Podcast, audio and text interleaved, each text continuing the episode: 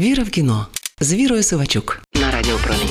Привіт, друзі! Це я не суворий, але прискіпливий кінокритик Віра Сивачук. Ну ось у клубі любителів кіно нова тема для жартів і суперечок. Абсурдистсько-комедійний бойовик усе завжди і водночас. Одні в захопленні, мовляв, фільм усього життя. Інші, не добираючи слів, кажуть, що це абсолютна маячня. Як із цим розібратися, подумала я.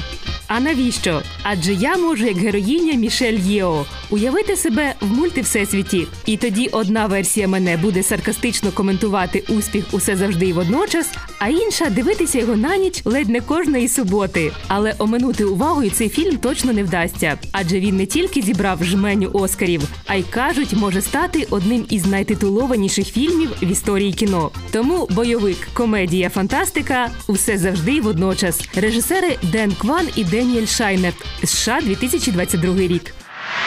Віра в кіно з Вірою Сивачук.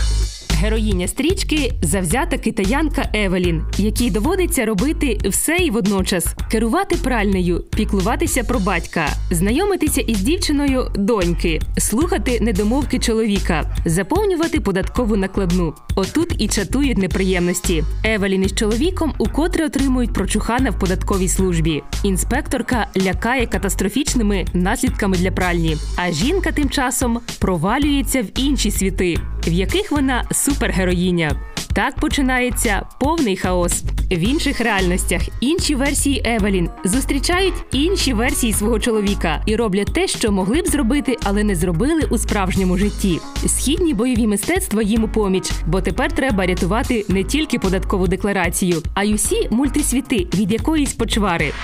Віра в кіно з Вірою Сивачук. Насправді у цю гру ми вже гралися у різних фантастичних фільмах і серіалах. Називається вона А що якби? Якби життя героя пішло по іншій траєкторії. Некван і Шайнертом вигадали це першими відкрити перед героїнею всі можливі і неможливі варіанти її життя. Але вони довели цю багатоваріантність до повного абсурду. Усе завжди і водночас перетворилось на заплутаний, хаотичний, перевантажений набір бойових сцен, у кожній з яких головна героїня проживає одне зі своїх можливих життів.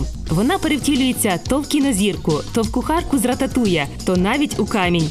І кожне альтернативне минуле допомагає краще зрозуміти теперішнє. Із цього могла вийти не така оригінальна, але глибока історія про те, що все життя, день у день, ми обираємо ту чи іншу версію себе. А вийшов оригінальний, але не перевантажений думками бойовик. Знаю, що ви спитаєте, за що ж тоді сім оскарів? Хвилинку вмикаю ту версію мене, яка не з третьої спроби додивилася цю хаотичну стрічку. Окей, готова. Насамперед за оригінальне сценарне і візуальне втілення. Сюжет фільму із космічною швидкістю літає між реальностями Евелін. Режисер монтажу справді фокусник, адже це він примудряється склеїти в один фільм усі стрибки в часах і реальностях. Але головна суперсила стрічки, звісно, Мішель Єо. Акторський Оскар вона точно заслужила. Акторка блискуче перемикається між різними я своєї героїні, між різними стилями оповіді, драмою і комедією. І при цьому всі ці маски наповнює внутрішнім світом спільної Евелін. Ну і є суто психологічний момент успіху усе завжди водночас. Бо всі ми любимо, як головна героїня, уявити кращі, сильніші і успішніші версії себе. Усе завжди водночас показує, як від рутини, дедлайнів і податкових накладних втекти у мультивсесвіт.